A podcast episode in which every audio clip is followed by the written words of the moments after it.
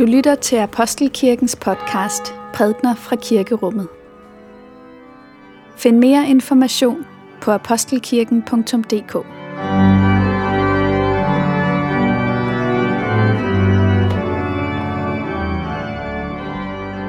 God morgen alle sammen og velmødt her til gudstjeneste.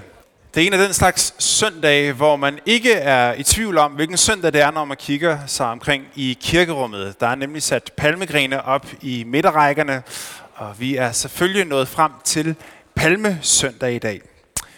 Den første dag i det, som også kaldes for den stille uge, og snart skal vi få lov, lov til at fejre påske sammen. Dagens tekst er, som det fremgår af billedet, egentlig fortællingen om folket, som stemler sammen i gaderne i Jerusalem og hæver palmegrenene og byder Jesus velkommen som konge. Vi vil høre læsningen lidt senere i gudstjenesten, men lad os nu først sidde i stilhed i det, vi lytter til bedeslagene. Epistlen skriver apostlen Paulus til Filipperne. Lad os takke for Guds ord. For Guds ord i skriften, for Guds ord i blandt os, for Guds ord inden i os, takker vi dig Gud. I skal have det sind over for hinanden, som var i Jesus Kristus. Han, som havde Guds skikkelse, regnede det ikke for et rov at være lige med Gud, men gav afkald på det. Tog en tjener skikkelse på og blev menneskelig.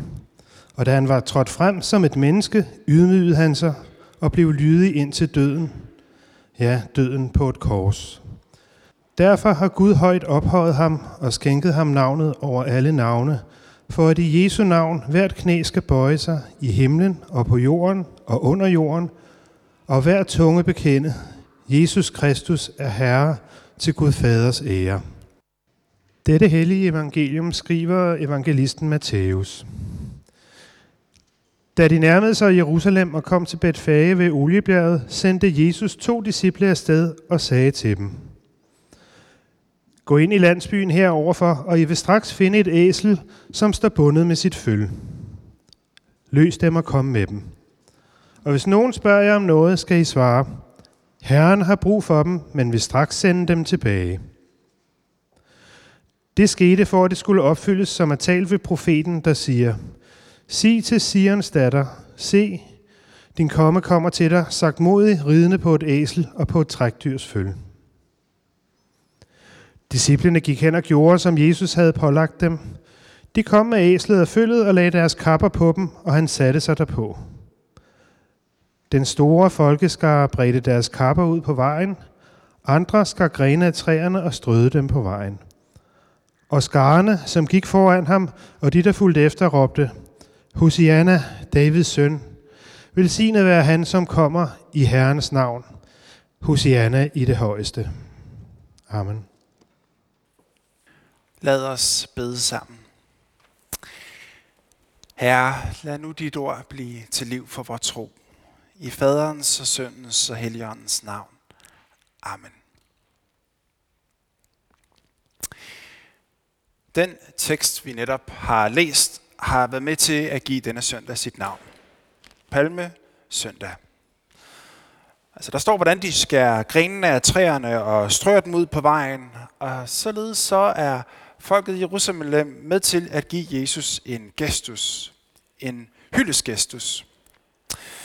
Og det er ikke så svært at forestille sig, hvordan de her forårsgrønne grene har været med til at skabe stemning i byen. Palmegrenen er jo et meget dekorativt symbol, også her i kirken. Palmegrenen er et meget i øjenfaldende og et meget håndgribeligt. Men udseendet om palmegrenen fortæller ikke alt, hvad der sker på den her søndag. Fordi bag palmegrenene på denne søndag, så er der en noget mere alvorlig fortælling, som fortælles. Og det er en fortælling, som kan sammenfattes i et enkelt tema, og det tema, det handler om magt. Magt. Dagens tekst er på en måde et skue af de mange kræfter, som sætter sig igennem vi må forestille os, når Jesus han rider ind i Jerusalem, så tror jeg egentlig ikke, at det har været i en meget afslappet atmosfære med masser af munterhed osv. Nej, atmosfæren har været fortættet. Det sidder, det diger. På den måde, så kan Palmesøndag på en måde se ud som om, at det er en sejr her, som vender hjem fra et triumftog. Men i virkeligheden så er det en mand, der er på vej midt ind i bokseringen, der hvor det sker. Der er stærke kræfter, som er skjult til stede der denne dag. Og disse kræfter er ikke noget, som kun er til stede i teksten, eller kun er til stede dengang, men det er kræfter, som også byder sig til for os den dag i dag. Lad mig blive lidt mere konkret.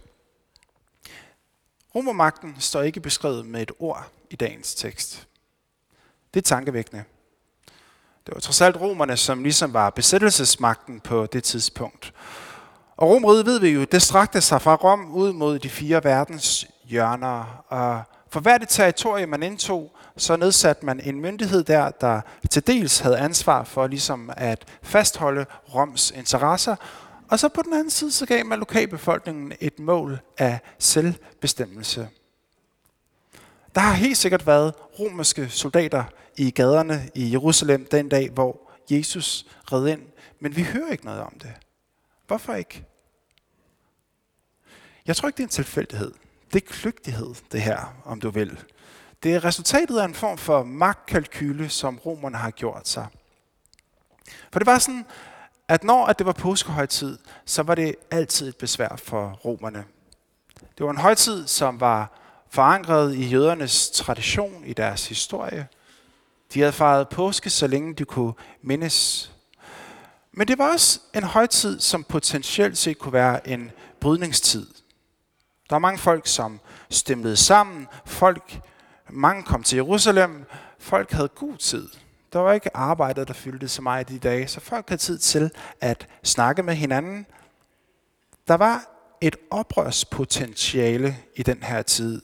Og hvis blot en glød blev antændt, så ville snart alle folk være på barrikaderne. Så kunne man spørge sig selv, kunne romerne ikke bare forbyde, at jøderne fejrede påske? Nej. Romerne har tænkt nej. Altså, et egentligt forbud, det vil være en rød klud i hovedet på jøderne, og, og så vil risikoen for oprør være langt, langt større. Husk på, hvad det egentlig er, der gør, at jøderne fejrer påske også den dag i dag. Udfrielsen af Ægypten. Påsken er en fejring af ikke længere at være i en stormagts jerngreb. Det var jo romernes situation, når de skulle forholde sig til den jødiske påskefejring.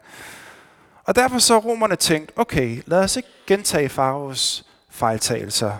Altså, de er stadigvæk i vores hulehånd, men vi giver dem lidt manøvrerum at gå på. Vi giver dem en, en oplevelse af frihed. Og romerne de trak sig således i baggrunden, og så lød det ligesom påskefejring finde sted inden for nogle nærmere bestemte grænser, som de havde opsat. Det er resultatet af den magtkalkyle, som romerne har gjort sig. Altså, de er der på en måde, men de er der i baggrunden, og så alligevel er de i fuld kontrol. Jeg tror, hvis vi havde snakket med en romer i dag, en af dem, der var der til stede dengang, og man siger, I står ikke nævnt i søndagens tekst, så vil de blive stolte. Altså, det var jo det, der var hele magtstrategiens mening. Altså, at være der et sted, og så samtidig ikke være alt for synlig. Når vi tænker efter, så er romernes tilsyneladende fravær et uhyggeligt eksempel på, hvordan magter egentlig kan være virksomme rundt omkring. De magter, som gør og har den allerstørste indflydelse på os, er højst sandsynligt usynlige. Vi bemærker ikke rigtigt, at de har fat på os. Lad mig komme med et eksempel. Altså, mange af os vil ikke ane i hvilket omfang, at vi kan være styret af tanken om rigdom. Nogle gange så er der mere på kistebunden end andre gange. Nogle gange går det op og ned. Der er nogle gange, vi er rundhåndet, og andre gange så holder vi pengene for os selv osv. Men jeg tror, at de fleste af os vil anerkende, at der er en binding på en eller anden måde, men vi har ingen indsigt i, hvor stor denne binding er. Det er lidt som isbjerget. Vi ser toppen, men hvor meget stikker der nedenunder, det kan vi ikke svare på, mange af os. Magternes usynlighed. De magter, som yder den allerstørste indflydelse på os, de gør præcis det der, som romerne gør. De trækker sig væk fra rampelyset, og så giver de os den her varme fornemmelse af kontrol. Hvad er der gør så? Hvad er der at stille op mod disse skjulte kræfter? Jeg nævnte før, at romerne er implicit til stede i teksten om palmesøndagsindtoget. Jeg tror også, der er en gruppe mere. Og den gruppe kan vi kalde for rebellerne. Det er modstandsfolkene. Det er dem, som ligesom har gennemskuddet stormagtens indflydelse. Det er dem, der kan se, at folk der i gaderne dybest set bare er marionetdukkerne i hænderne på herskerne. Det er dem, som dybest set har afsløret magternes usynlighed. Og dermed så er det jo gjort i virkeligheden noget meget, meget vigtigt. De har set mere end bare toppen af isbjerget. De har set, hvor omsaggribende besættelsesmagten er. De aner, at der virkelig er et mismatch mellem at fejre udfrielsen af Ægypten, og så i virkeligheden gør man det midt i noget, som er en Ægypten 2.0 version. Det var det, der var deres situation på det tidspunkt. Derfor så var de morgenluft, da Jesus han rider ind den dag. De er gået med, fulde i håbet om, at vendepunktet det var nært for, forestående. Rebellerne, de er gået med, sikkert også afklaret om, at alting har sin pris. Man sætter sig ikke op mod stormagterne, uden at det kan komme til at koste noget. Og den pris, den har de været villige til at betale. Frihed er ikke gratis. Frihed, det skal der kæmpes for. Og den kamp var de beredte på at kæmpe. Lad os overveje, hvordan er det egentlig Jesu indtog i Jerusalem? Hvordan udarter det sig? Lad os starte med romerne. Og her skal vi mærke os to omstændigheder ved Jesu indtog. Først æslet. Det var sådan, at når en romersk herfører vendte hjem fra krig, så vendte han tilbage til sin oprindelige by, red ind igennem byporten i et stort triumfoptog på sin store og flotte hest. Jesus rider ind på et æsel. Altså det her lidt dvaske, lidt usøjnerede dyr. Et æsel, det er jo et landbrugsdyr. Der er absolut ingen, der har tænkt æslet i forbindelse med krigshandlinger eller den slags. Hvis vi oversatte det her til sådan mere, øh, en mere moderne sammenhæng, så ville det svare til, at Jesus kørte ind i Jerusalem på en traktor frem for en tank. Altså aparte i forhold til det, som var situationen dengang. Og romerne må have bemærket den her store parodi. Det kan godt være, at de holdt lav profil den dag, men der er i den grad blevet kommunikeret noget til dem. Og den anden ting, vi skal bemærke os, når det gælder romerne, det er slutdestinationen for indtoget. Altså, Jesus red ikke ind i Jerusalem for at ende op på guvernørens palads. Det ville være det oplagte sted, man kunne forestille sig, at alt magt var koncentreret der. Nej, Jesus han red ind i Jerusalem for at ende i templet. Det siger alt om, hvor han egentlig mente, at den reelle magt var henne. Altså Jesus han gør intet palmesøndag, som viser, at han er i lommen på romerne. Tværtimod udstiller han dem. Så er der vel oprørets alternativ tilbage, ikke sandt? Rebellernes agenda. Vi ved, at Judas vil forråde Jesus. Det ved vi her bagfra. På et tidspunkt så kommer han til at angive sin herre. Og der er ingen af os, der ved præcis hvorfor eller øh, hvornår det er, han præcis træffer denne beslutning. Men jeg forestiller mig, at Palmesøndag har været af afgørende betydning for Judas i hans overvejelser.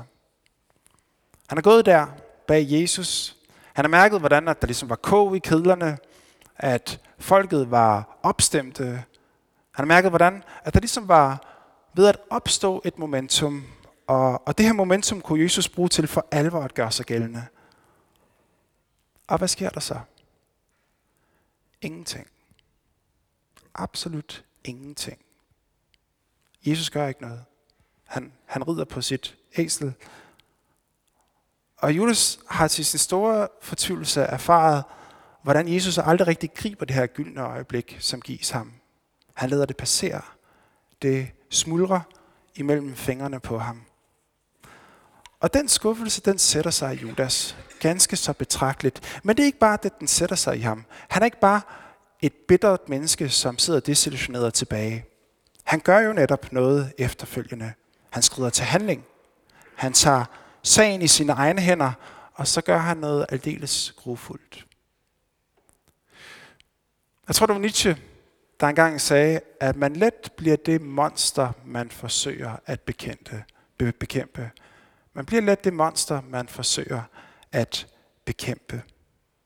Altså, at i den proces, hvor man tager sagen i sin egen hånd, så er det egentlig ikke kun sagen, som er i bevægelse og i forandring. Nej, en selv er også i en slags forandring.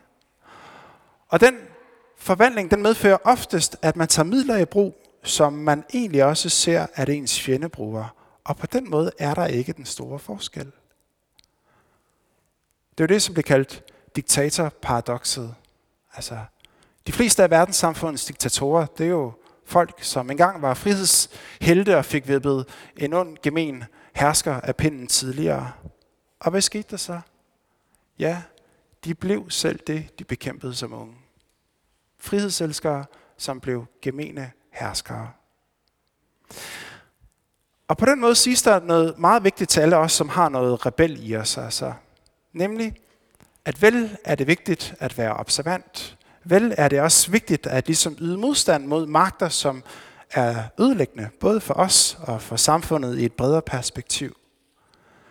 Men hvis vi tror, at vi opnår det ved bare at have de rigtige holdninger og mene de rigtige ting, så har vi simpelthen ikke forstået, hvor destruktive de her magter egentlig er, når det kommer til stykket. Og hvis vi tror, at vi i os selv besidder en magt, der kan ændre de her destruktive kræfter, så er det meget sandsynligt en art monsterproces, vi sætter gang i i det øjeblik. Der er næppe nogen, der har skrevet så indsigtsfuldt om menneskets magtbegær, som Tolkien gør det i sin store fortælling om Ringenes Herre. One ring to rule them all. Alle jer, der har set filmen, kan høre det her for ørerne. Herskeringen, som engang blev smedet i tidernes morgen, det er en ring, som har en ubeskrivelig magt. Men den betvinger folk. Den korrumperer folk. Det er en ulykke, og, og i dybest set et ondskabens redskab. Og den kan kun til gøres et sted, og det er i Dommedagsbjerget, hvorfra den selv blev skabt for lang tid siden. Og af urensagelige årsager, så havner denne ring hos en lille, uanselig øh, hobbit, som hedder Frodo. Og Frodo påtager sig at gå den lange vej til Dommedagsbjerget og til gøre ringen. Og på hans rejse, som jo udgør den største del af fortællingen, så møder han igen og igen folk, som udfordrer ham på at gøre brug af ringen. Altså, hvorfor ser du egentlig ringen som en trussel? Hvad, hvad er det, der gør, at du tænker dig det? Hvorfor tænker du, at vi skal skille os af med den? Er du sikker på det? Er ringen snarere ikke at forstå som en slags ressource? Et, et middel, som jo er i de gode hænder, og som gør, at vi kan sikre os sejren over de onde. Og igen og igen er svaret, begæret efter ringen har det med at formørke folks hjerter. Denne ring har betvunget sig selv de mest velmenende mennesker. Magt korrumperer. Og hvordan er det så, at ringen destrueres? Det gør den ikke med en stor hær af kampklædte soldater, som er stærke og heroiske. Ringen destrueres af et menneske, som begiver sig ind i fjendens mørke. Og nok så vigtigt, ringen destrueres ved, at et menneske frivilligt afstår fra at gøre brug af ringen. Frivilligt afstår fra at gøre brug af magten. Det er denne søndags store evangelium, som Tolkien på så formidabel vis udfolder i hans store fortælling. Vi lyttede tidligere til Filipperbrevet, som beskriver hele den her afmægtiggørelse. Altså, hvordan Jesus giver afkald på sin himmelske herlighed, hvordan han tager en tjener skikkelse på at blive mennesket lig, hvordan han ydmygt går lydighedens vej, og det er en vej, som fører til hans korsfæstelse og død. Det er en lang udtømning af magt, og den er selvvalgt, og den er frivilligt. Paulus skriver i et af Korintherbrevene om det her, om Jesu afkald som den guddommelige hemmelige, vi, vi, undskyld, den guddommelige hemmelige visdom. Altså, den her visdom er der ingen af verdens hersker, som er kendt, for havde de kendt den, så ville de ikke have korsfæstet ham. Det er det her mysterie, som vi får lov til at bære med os nu i de kommende dage. Palmesøndag er en dag, som er fyldt med spektakel og med larm osv. Nu går vi ind i det, som hedder den stille uge. En uge, hvor vi må undre os over den måde, hvorpå Jesus insisterer på at gå vejen til korsets afmægtig, uden at gøre brug af magt. Må vi alle gå nogle velsignede dage i møde. Lov og tak og evig ære være dig, vor Gud, Far, Søn og Helligånd. Du som var, er og bliver en sand treenig Gud, højlået fra første begyndelse nu og i al evighed. Amen.